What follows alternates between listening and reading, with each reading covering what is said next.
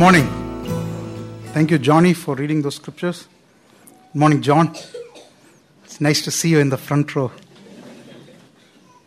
I had a, a really wonderful time last uh, Sunday um, worshiping with, uh, with the saints in, in a small little church. I think I sent you guys some pictures. Uh, worshiping with the saints and the cows and, uh, uh, you know, uh, in, in rural part of Karnataka. So, so on my way back, I was, uh, John Verghese, Brother John Verghese messaged me, do I have permission to use this? Anyway, it's too late now. Uh, so he said, uh, he said, George, next time you go to some rural assemblies, please let me know. And if it's okay with you, I would, I would like to join you. So I said, absolutely, brother, please, I'll let you know and you please join me and you can speak as well. And he says, I will surely speak with you on the journey.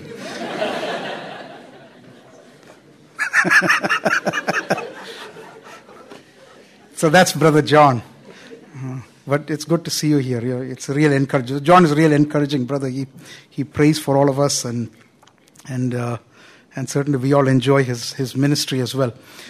Okay, so, uh, um, you know, this morning I want to talk about something that, uh, that I think is, is, is really very, very, very important for any church or any assembly to experience growth uh, and, uh, and we'll get to that. But maybe to start off with, I want to ask you a question, uh, which is that how do you measure the quality of the spiritual life of a church? How do you measure the quality of the spiritual life of a church?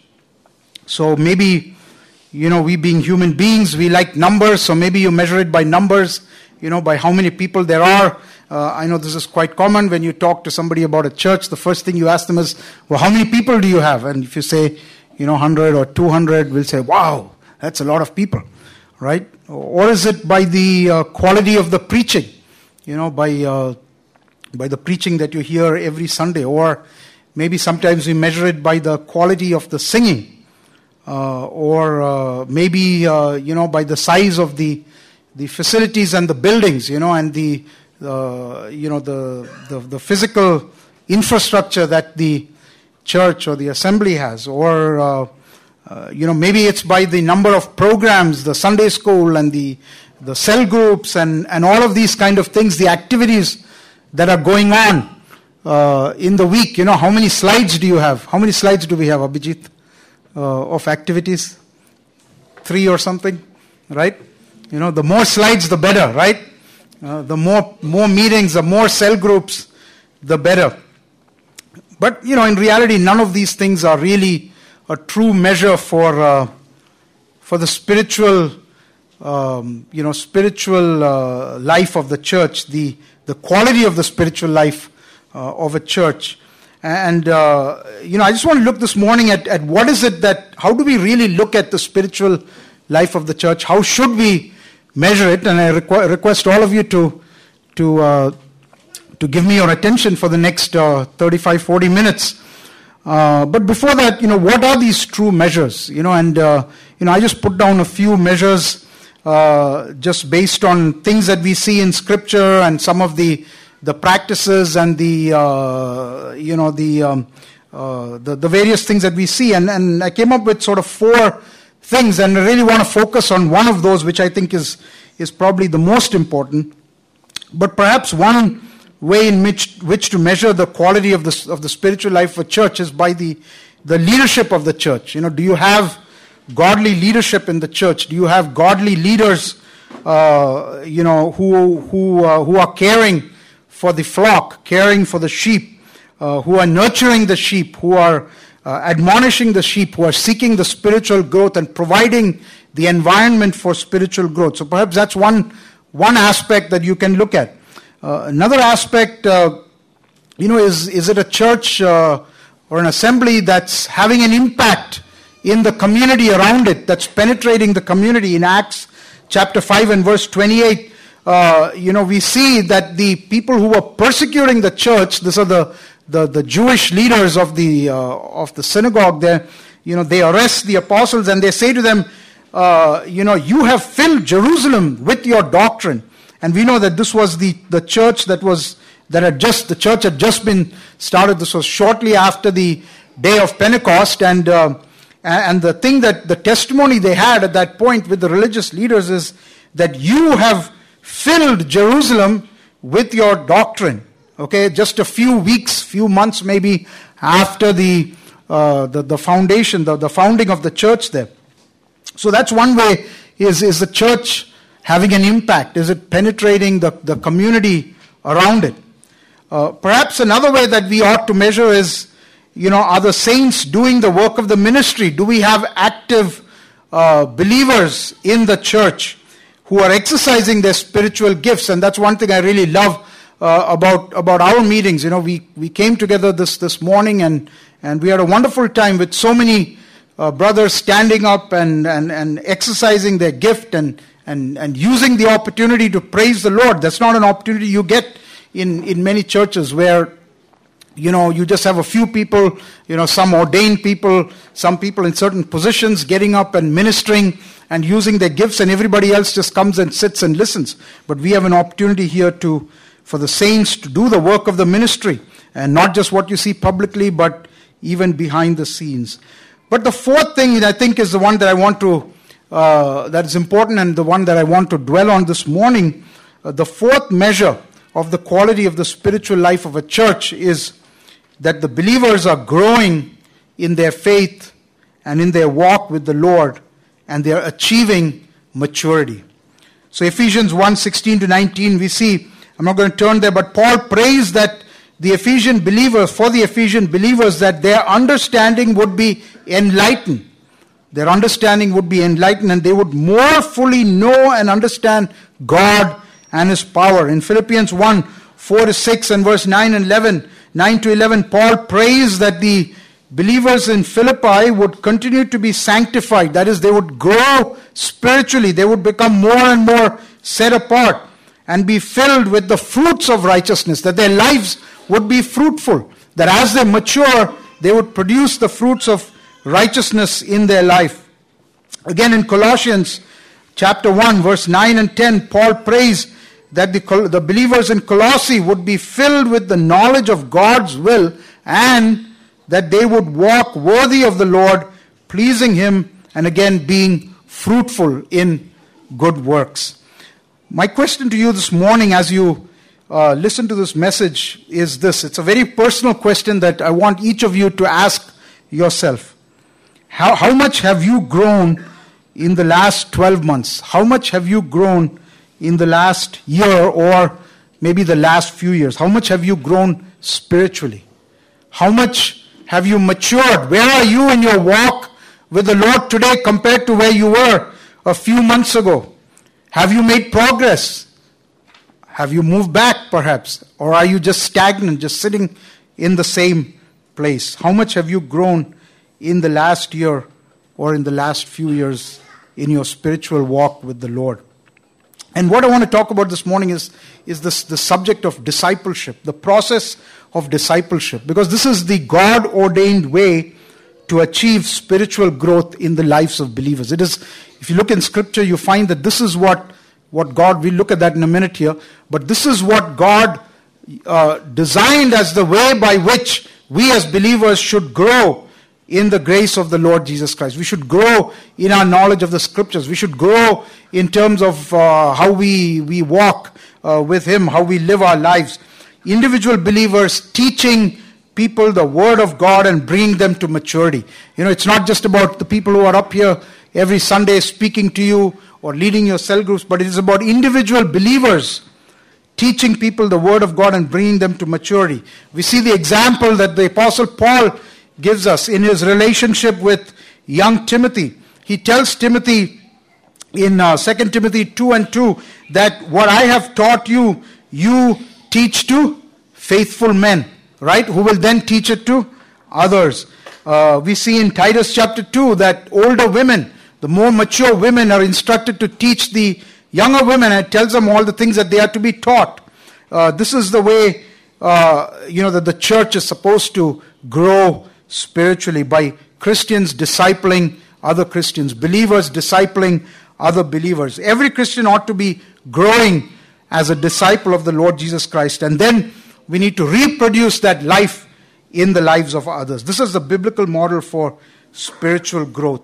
You know, and every one of us needs to have that, that relationship with somebody in the church where we are both discipling somebody while at the same time we are being discipled. Because we all have much to learn and we have things that we can teach others who may not be as mature, as further along in their walk as, as we might be.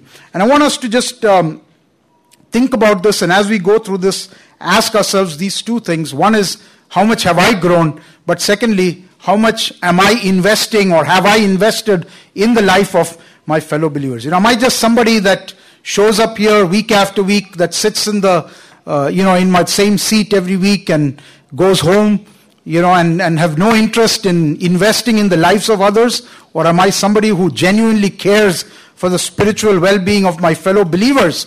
And am I investing in their lives to, to, to help them to grow spiritually?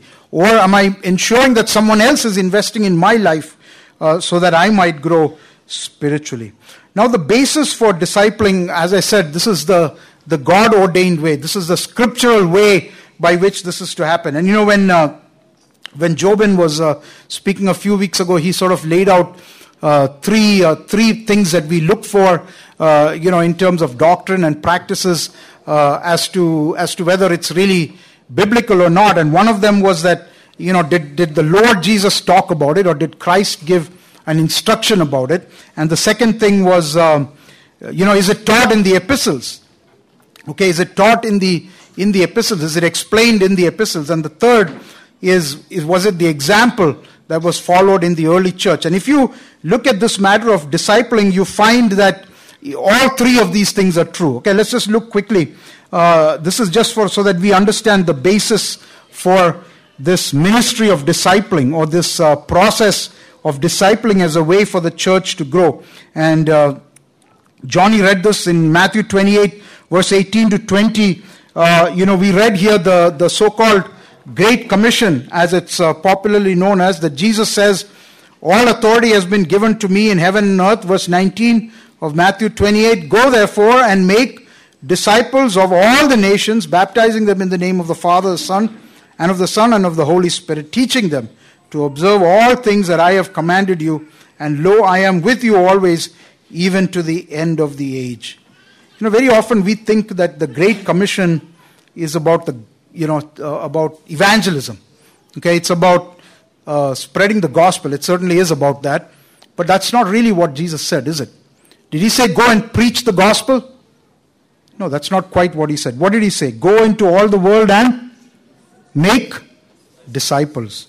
Go into all the world and make disciples. And how do you make disciples? He even tells us here. He says, This is my definition of what a disciple is or, or how you make a disciple. He says, first of all, you know, you baptize them, and baptism there is, is indicative of their salvation. So obviously, you preach the gospel, right? They become saved. You baptize them uh, as a confession of their salvation. And then what do you do? You teach them to observe all things that I have commanded you. Okay, so that is bas- basically at the very crux what discipleship is, is to teach them. Teach those who are believers in Christ, right? Those who have been born again and those who have been baptized, to teach them to observe all the things that I have commanded you. And teaching here goes beyond merely just um, communicating the truth, but it involves, uh, you know, observing. It involves validating the progress. It involves finding shortcomings and addressing them. It involves making sure that your disciples or your students uh, understand the scriptures and that they are applying the scriptures. It, it involves holding them accountable. This is all part of this process of discipling. So Jesus himself clearly gave us this instruction, this principle. He said, This is what I want you to do. Okay, I want each of you, he tells that to his apostles, and obviously by extension, it's from the apostles. They are to go and make disciples. And obviously, once you become a disciple, you continue to make more disciples and you continue to grow the church. And then, secondly, it's also taught in the, in the epistles. And we read that portion as well in, uh, in uh, uh the book of Ephesians, uh, Ephesians chapter 4. And here it explains it very, very clearly. And I'm not going to read the whole thing, but, but it says in verse uh, 12 that, uh, that the Lord, that God has equipped some for the ministry, and he talks about all the, the gifts, you know, for the edifying of the body and all those kind of things. So, so it, it speaks of how the church is to be equipped for the work of the ministry. It speaks to how the church is to be edified. In verse 12, it speaks to how the church is to come to the unity of the faith, and it speaks to how the church is to progress towards perfection and the fullness of Christ, how the church is to progress towards spiritual maturity. And then also in verse 14, how the church is to be protected from false doctrines that are likely to creep into the church. And how is that? The, the growth of the body, it says, happens in two ways. So we find that in verse uh, 16. It says, uh, uh, you know, so verse 15, let's start at verse 15. Speaking the truth in love may grow up in all things unto him who is Jesus, who is the head, Christ, from whom the whole body joined and knit together. Okay, so first of all, uh, how, do, how does the body grow? By being joined and knit to Christ, who is the head. Okay, so having that connection to the Lord Jesus Christ. But secondly, uh, we go on in that verse, it says, by which every joint supplies according to the effective working by which every part does its share, causes growth of the body for the edifying uh, of itself in love. So he's comparing the church here to uh, a physical human body, and he's saying we're all parts of the body effectively. You know, just as the body has many parts, the church has many members, just as the different parts of the body have different functions, the, uh, the, the, members in the church have different functions. You know, some are teachers, some are uh, pastors, some are evangelists, and so on and so forth. Uh, and, and each one of these parts of the body, it says here, that every part has to do its share. Okay, every part has to do its share. Those who have the gift of leadership are to lead. Those who have the gift of teaching are to teach. Those who have the gift of encouragement are to encourage. Those who have the gift of mercy have to show mercy to others. Okay? And as you do this, it says, as by which every part and by what every joint supplies, and every part does its share, what happens? The outcome is that it causes growth of the body for the edifying of itself in love. So this is the principle that we find here. The Lord Jesus Christ talked about discipleship. The Apostle Paul, in the epistles, he flushes it out and says very clearly, he teaches a doctrine here that, that, that this matter of everybody exercising their spiritual gifts for the mutual edification of the church, the members of the church, and the growth of the church as a whole is, is how the church is supposed to function. And thirdly, we see that the example of the early church, that the believers were uh, disciples. So in Acts 14, um, you know, it says, uh, I'm not going to turn there, but Acts 14, 21 and 22, it says that Paul preached the gospel and made many disciples. And he strengthened the souls of the disciples by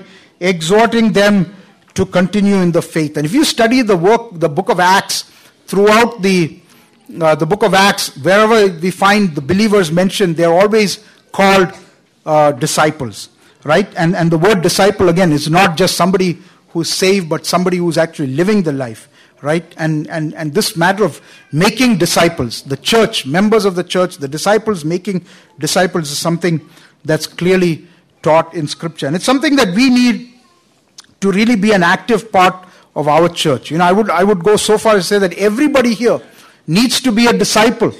Everybody here needs to be a disciple, someone who's learning, someone who is growing, and everyone needs to be a discipler.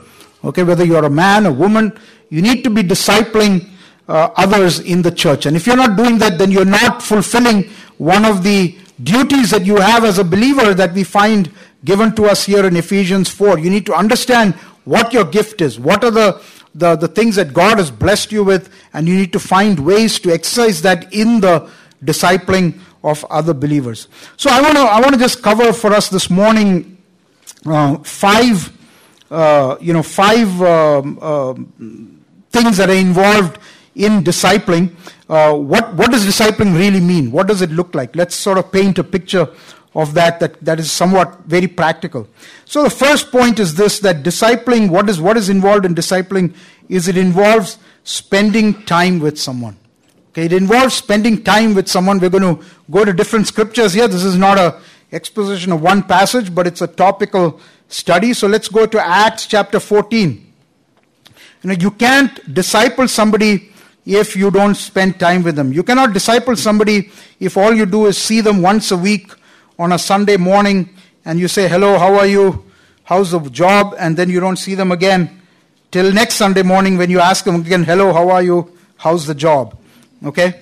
Uh, you need to spend time with them. Acts 14 and verse 28. What do we see here? Uh, it says here that they stayed there a long time with the disciples. Okay, so let's read to verse 27 just to get a little context.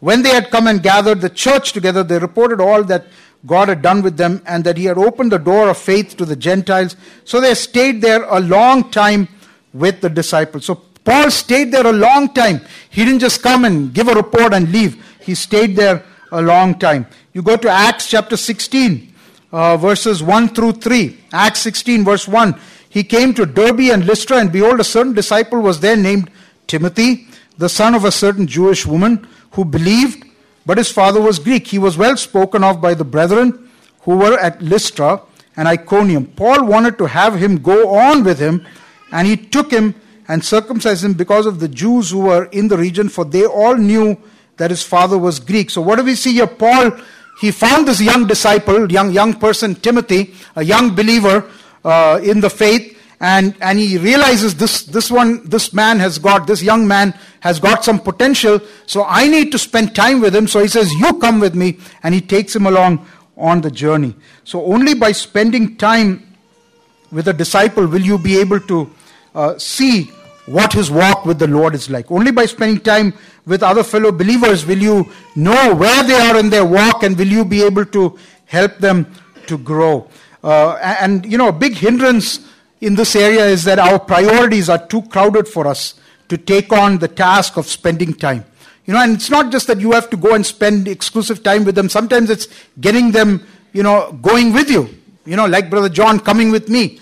Um, you know, or, or going with somebody else. You know, I saw yesterday, uh, you know, Benji has gone to um, Sorry, where did Benji go? Assam, thank you. Benji has gone to Assam and he's taken two brothers with him so that they can be discipled in the work. I don't, I'm not sure that he planned it that way, but that's what happens when you live together, you do things together. You know, he's doing what, what he's supposed to do. That's, that's his, his calling, his work, and he's taking people along, and others are willing to go with him. You know, it's, it's taking people along with you, making them a part of your life. You don't have to change what you're doing. You just have to allow other people into your life. You just have to allow other people to walk along with you. And this is where discipling happens is by observation, by, by being together, by observing other brothers and, and having them impact your life. So the first thing that is involved in disciple is spending time with someone. Let me ask you this. How much time do you spend with your fellow believers? you know, whether it's in a cell group or whether it's uh, outside of a cell group or whether it's, you know, on a Sunday afternoon or whether it's going to their home and visiting with them, you know, observing them, uh, seeing their life, getting more, having that more intimate relationship with you. I, I would encourage everyone here, young and old, to have that kind of a relationship with somebody and, and preferably more people in the church. We have to spend time with them. Okay, the second aspect that's involved in discipling is teaching. Okay, discipleship doesn't just happen. Yes, it can happen by just being together, but you need to go beyond that, right? We need to actually get into teaching. Uh, Acts chapter 11 and verse 26, uh, we see here teaching going on among the disciples. Okay, Acts uh, 11 and verse 26. It says, uh, And when he had found him, uh, well, let's go back to 25. Then Barnabas departed for Tarsus to seek Saul, and when he had found him, he brought him to Antioch. So it was that for a whole year, again, here's the time, okay, for a whole year they assembled with the church and taught a great many people. So Barnabas here sees a need. He goes and finds a teacher, brings a teacher. The teacher spends a year uh, and, and, and uh, uh, teaches them from the Word of God. Okay, uh, Acts chapter 18 and verse 11. Acts 18 and verse 11. And he continued there a year and six months, so 18 months. Uh, we find Paul here spending time in, um, uh, in, in, this place uh, in Corinth. Uh, and um, uh, he continued there a year and six months teaching the word of God among them. So Paul spends 18 months, a year and a half, teaching the word of God to the Corinthians, uh, the, the believers in Corinth, because that's what they needed. Acts 28 uh, and verse uh, 30, you see, Paul, he never stops teaching, no matter what his circumstances are. So, Acts 28, verse 30 and 31. Paul dwelt two whole years in his own uh, rented house, and this is when Paul was actually, he was imprisoned there in this house. He was under house arrest, and received all who came to him, preaching the kingdom of God and teaching the things which concern the Lord Jesus Christ with all confidence, no one forbidding him. So we find here again, Paul is teaching even while he is in captivity. Okay, this was a priority uh, of his life. In Titus 2, verse 3 to 5, we find that women are to teach other women. So, what is it that we are to teach? We are to teach biblical truths. Teach the biblical truths on a personal level. Provide resources to them. Point them to things that you might be benefiting from. Maybe it's, it's something online. Maybe it's a book. Maybe it's a series of messages. Uh, applying, teach how to apply scripture in life, meaning uh, making the teachings practical. So, when uh, when people are going through circumstances in their life, you uh, uh, you help them to apply the scriptures to their life, giving them that biblical perspective, helping them to solve problems biblically. Now, all of these things are tied together. You know, if you're not spending time with somebody, then they're not going to uh, really feel comfortable with you to come to you when uh, when they're having these problems, when they're having these issues, when they're having these these concerns in their life, so that you can then teach them. So, looking at what from your own study of the word, which is why we all need to study the word, and your own application of the word in your own life and your own life experiences, you apply that in teaching others. So that's the second thing. The third aspect of uh, uh, or the, of what's involved in discipling is uh, that we have to strengthen each other. We have to strengthen the believers. Believers uh, often need strengthening. Let's look at Acts chapter 14 and verse 22.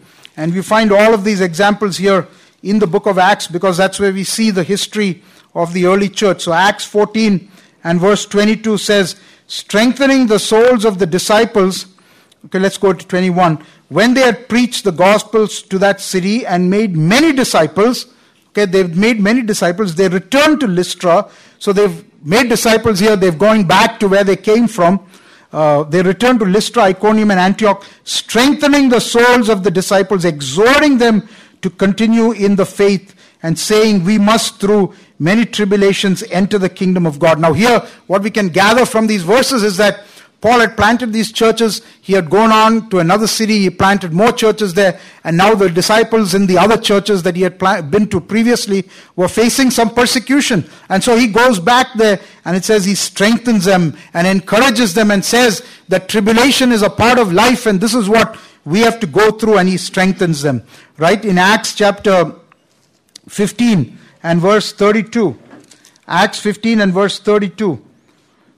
Now Judas and Silas themselves being prophets also exhorted and strengthened the brethren with many words. Strengthened them with many words. Judas and Silas. Uh, Acts 15 and verse 41.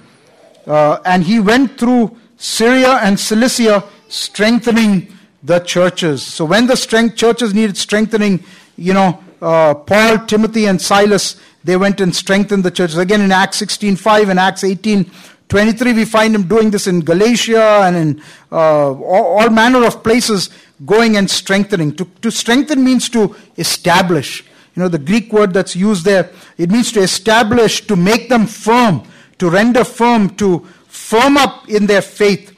Um, and strengthening also involves correction sometimes. It involves uh, accountability. It involves restoration. If we go to Galatians chapter 6 and verse 1, we see here uh, a very important uh, principle here. Galatians 6 1, it says, Brethren, if a man is overtaken in any trespass, you who are spiritual, uh, restore such a one in a spirit of gentleness, considering yourself, lest you also be tempted. So even strengthening involves sometimes when a, when a believer has fallen, you know, lifting him up, encouraging him, bringing him back, you know, bringing him to repentance, bringing him to restoration. So we have to strengthen, we have to spend time, we have to teach, and thirdly, we have to strengthen. Fourth thing that we have to do is we have to encourage. You have to encourage your fellow believers. Let's look at uh, the example of Barnabas. uh, what a wonderful example. Acts 11. You know, what you find if you study Barnabas is that Barnabas, uh, you know, his, he's known as the, the word, you know, his name means the son of encouragement, right? But you don't see Barnabas doing a lot of public ministry. You don't see him uh, doing a lot of teaching, you know, but he was very good at finding out the need of the person. You know, finding out the need of the people and understanding the need, and not only that, knowing who else he could bring in there. You know, and uh, uh, let's just read this uh, Acts 11 21. Acts 11 21. Uh, so here we see uh, the hand of the Lord was with them, and a great number believed and turned to the Lord. So this is in Antioch. Okay, so um, you know, so what it tells us there is that the people who were scattered after the uh, after Stephen was stoned and the persecution that came around that time, they spread, they they scattered, right? They were dispersed, and they went to Cyprus and and they came to Antioch, and and, and then they preached the Lord Jesus there in Antioch, and so a church came together. So the hand of the Lord was with them in Antioch, and a great number believed and turned to the Lord. So then news of these things came to the ears of the church in Jerusalem, and they sent out Barnabas to go as far as Antioch. So they, the church of Jerusalem hears, oh, you know what? There are people in Antioch that are believers. The gospel has gone out. Let's send Barnabas there to check on them, to, to, to figure out what's going on and see how we can help them. So, verse 23 When he came and had seen the grace of God, he was glad. Okay, number one, he was glad. Number two, it says, and he encouraged them all that with purpose of heart they should continue with the Lord. So, secondly, he encouraged them, the son of encouragement. He encouraged them. For he was, verse 24, he was a good man, full of the Holy Spirit and of faith, and a great many people were added to the Lord. So, uh, you know, Barnabas was an encourager. It resulted in, what was the result of this? Because of his encouragement, okay, a great many people were added to the Lord. He encouraged them in their spiritual walk, encouraged them in their growth, encouraged them to grow spiritually. And, uh, and, and, and, and, and so they continued to, to grow, and people were added to the church. So, so Barnabas was an encourager. And then uh, Acts chapter 16, uh, Acts chapter 16 and verse uh, 40. Again, we see Acts 16 and verse 40. But Paul chose Silas and departed, being commanded by the commended by the brethren to the grace of God, and they went through Syria and Cilicia again, strengthening the churches. But again, we see here examples of, of encouragement, and Paul uh, did a lot of this, right? He went and encouraged uh, the uh, the churches. Verse uh, chapter twenty, Acts twenty and verse two.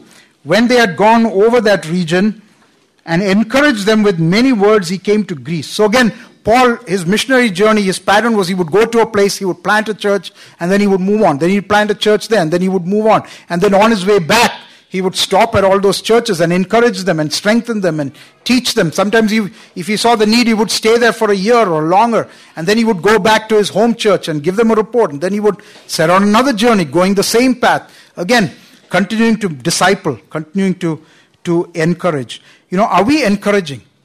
You know, sometimes, you know, we get, we get too caught up in, in worrying about, you know, have we checked the, this box or that box? And when we see believers who have the gift and maybe they're doing something, you know, we need to, we need to encourage them. We need to encourage them in the ministry. Um, you know, in, in 1 Thessalonians 3, I won't turn there, Paul sent Timothy uh, to encourage the, uh, the Thessalonian believers in times of affliction. Okay? So we have to spend time, we have to teach, we have to strengthen, and fourthly, we have to encourage. Finally, the last point I'll make in terms of how we go about discipling is that we have to promote and find opportunities for believers to exercise their gifts. Promote and find opportunities for believers to exercise their gifts. Let's look at Acts chapter 9 again. Acts chapter 9, verse 26 this time. 26 to 28. We see here the story of uh, Paul and Barnabas, you know, just after Paul had been saved, right? So you know the, the history of Paul. He had been persecuting the church. He was going to Damascus with a letter from the, uh, the, the high priest, you know, to kill all the followers of Jesus, right? Followers of this man, Jesus. So verse 26, Acts 9. When Saul had come to Jerusalem, so here's Saul, he's gone away, he's been away for some three years. The last thing these people know about him was that he had gone to Damascus to persecute the church. Okay, and here he comes back to Jerusalem. He tried to join the disciples. Okay, so here's Paul. He shows up, you know, just like somebody would show up at our doors on a Sunday morning, and he shows up and saying, Hey, I'm Paul, and here I am. You know, Paul, who used to be called Saul. So naturally, what was the reaction? They were all afraid of him. And they did not believe that he was a disciple. They said, wait a minute, we got to be careful here. You know, we don't know what this guy is up to. The last thing we know, you know, he was headed to Damascus to kill uh, people like us. You know, why is he here? But what do we see here? Verse 27. But Barnabas took him and brought him to the apostles. And he declared to them how he had seen the Lord on the road and that he had spoken to him and how he had preached boldly at Damascus in the name of Jesus. So here we see Barnabas was probably another one of them, just like everybody else. But look at his reaction. It was very different. Now he uh, he doesn't tell us there, but we can we can um, uh, figure out that he probably did took Paul aside, maybe took him to his home, maybe asked him what had been going on, what has happened since the time you left here, went to Damascus, you know, and, and Paul told him about everything and how uh, he had preached boldly in the name of Jesus. And so Barnabas becomes the intermediary, okay, and then, um, you know, he spoke boldly in the name of Jesus, uh, verse uh, 28, he was with them at Jerusalem, coming in and going out. So Barnabas here, recognizing that here was a disciple of Christ who needed, uh, you know, to have an intermediary to, to get him into the life of the church, you know, he intervenes there. The son of encouragement again, and he promotes. And then you go on to Acts 11, you know, it doesn't stop there. Acts 11 25.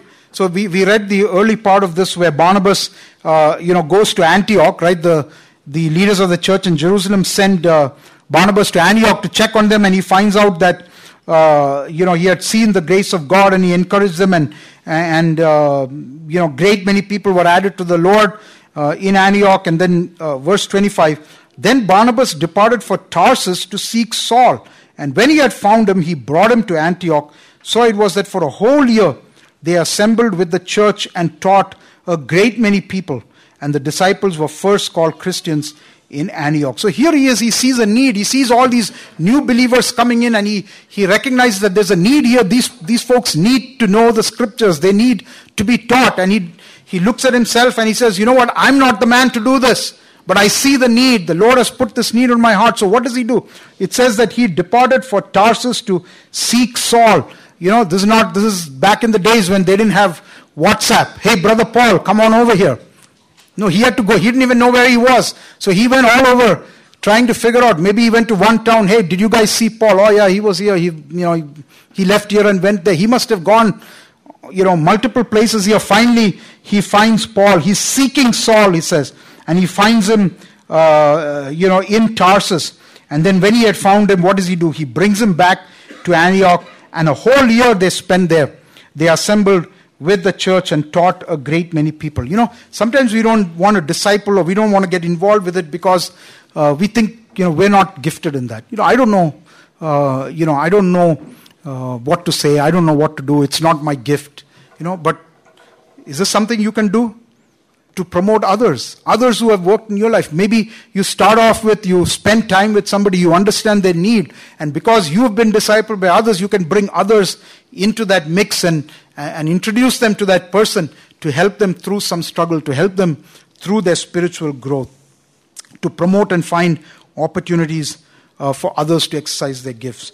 What are some of the hindrances to discipleship? For the one who needs to be discipling, you know, sometimes it's lack of time. And this is really a question of priority. You know, you'll never have a point in your life when you have enough time. Okay, the best years of your life will just go by. You have to make the time. Secondly, lack of confidence in your own knowledge. That's what I was just talking about. You know, uh, there's, there's always bound to be somebody in the congregation who is not as mature as you. Okay? And secondly, how do you build uh, confidence? It is by being discipled by somebody else, right? It is by spending time in the Word, by being taught, then you can then transmit that to somebody else. So when you engage in discipling others, it'll sometimes force you to study. I know that's the way that I studied scripture was, was, was because, you know, I just took these responsibilities on myself when I was quite young and it forced me to go and study the scripture and gather all the books that I could and, and start reading. That's how you build yourself up. You know, it's no excuse if, you know, to say that I'm not capable or I don't have the gift or that's for somebody else to do. No, this is something that God has called all of us to do. And then for the one who needs discipling, what are the, the hindrances? For the people who need to be discipled, one is the lack of interest in spiritual things, that you are too caught up, that we are too caught up in worldliness. We don't have a desire to go, as it says in Hebrews 5, verse 12 and 13. You know, we don't have a desire to go beyond eating milk to eating solid food. We're quite happy with the milk. We're quite happy to show up here on a Sunday and check the box and make sure that if somebody asks me, you know, where do you go to church, I can say I go to CBF or, or whatever church. Right? That's not what this church is about. That's not what being a disciple is about. You are all, all of us are called to be disciples. You know, lack of interest in spiritual things is, can be a hindrance. You know, you don't want to be held accountable, perhaps. But that is not what the Lord wants from you. The Lord wants you to be accountable to somebody. He wants you to be discipled. He wants you to get to the point where you are in turn discipling others. And you can just imagine when everybody in the church is being discipled and is also discipling, that's how the church experiences growth. Every part of the body, every joint supplying what it has, and every part doing its share so the body is built up together to the glory of God. Let me ask you this in, in conclusion. Are you one who has been blessed with an understanding of Scripture and in the application of Scripture? Are you one who has had these experiences in life where you had to struggle and learn and experience the goodness of God? If so, what are you doing to make disciples in this very congregation of believers? Are you taking the time to seek out those who need to be taught what you have already learned? And if you are sisters, the older, more mature among us, are you taking the time to talk, to take these younger sisters under your wing and teaching them according to the instruction in Titus 2, teaching them about life, teaching them about making uh, spiritual decisions? Look around. There are many here that need to be discipled and many who need to grow spiritually. We need to have that burden upon us to, to see spiritual growth in our fellow believers and, and, and to nurture them and to, to disciple them to, to that spiritual maturity. Are you willing to invest your time and your life to help a fellow believer or fellow believers grow and fulfill the Great Commission? That is what the Great Commission is make disciples of all men, teaching them to observe. And if you're not, then ask yourself why not. Are you spiritually stagnant? Are you a person who's not growing? You know, go back to the question I asked early on that you haven't seen yourself grow in a year or in years? If so, why are you not being a disciple? Look around you and find someone whose life represents perhaps what you aspire to be, what you would like to be. Seek them out, ask them to disciple you. You know, this is what the Lord desires of us, that we should grow spiritually. You know, if you are satisfied with your life where you just show up, you know, once a week and, and uh, you know, very often we don't want we don't want anything more. And then I would really question the sincerity uh, of your situation. You know, are you really sincerely desiring to follow the Lord? You know, we don't want to be, if people start, start getting too close to us, you know, we want to push them off because, you know, all you want is to just have a place to go where you can claim that you are part of a church and that's all. You don't want anybody involved in your life. You don't want anybody asking you questions. You don't want anybody asking you why you didn't come to the meeting or why you're not attending the cell group or, or you know, are you reading your Bible? You know, embarrassing questions. But we have to open ourselves up. Okay? Uh, you know, being a believer is not like being employed by some company. It's not like belonging to a club. Okay? It's not like a, a social thing that you do. It is your life. You know, we're all going to spend eternity together. Uh, our purpose in, on this earth is to glorify God, not to glorify man. It's not to be comfortable. It's to challenge ourselves towards maturity and become more Christ-like in our life. And if you just sit back and don't want anybody to be involved in your life, if you just want to be a Sunday Christian, as they call it, you know, then um, you know uh, that, that's a new terminology. You know, I inquired about somebody uh, at another church, and the elder there wrote me back, "Yeah, he's just a Sunday Christian." Okay? Uh, so I don't know how many of you are Sunday Christians here. Okay? But it's not just about being a Sunday Christian or a Sunday and a Monday and a Tuesday Christian. It's about your desire to grow and what are you doing? Okay? What are you doing to confront sin in your life? What are you doing to open up and let other people shine a light into your life from the Word of God so that you can confront the sin in your life and you can deal with it. That's what the Christian life is about. It's not, uh, you know, what God desires is that each of us would help each other, work with each other, disciple each other to grow spiritually. And I trust that that Lord would use these words to help us to examine ourselves and also uh, seek out how we can be more effective as individuals within the church. Let's close in prayer. Heavenly Father, we want to thank you, Lord, and we want to just give you all the glory. We want to thank you, Father, that you have created this organism, Lord, this organism, the church, not an organization, but an organism, Lord, a body of believers made up of sinners saved by the grace of God. Lord, we are all weak and we are all um, full of um, flaws, Father, and yet you put us all together. And you've put us together for a purpose, Lord, to glorify you. And we glorify you, Father, when our character becomes more and more like our Savior, the Lord Jesus Christ. And, and as you've shown us in your word, Father, we do that.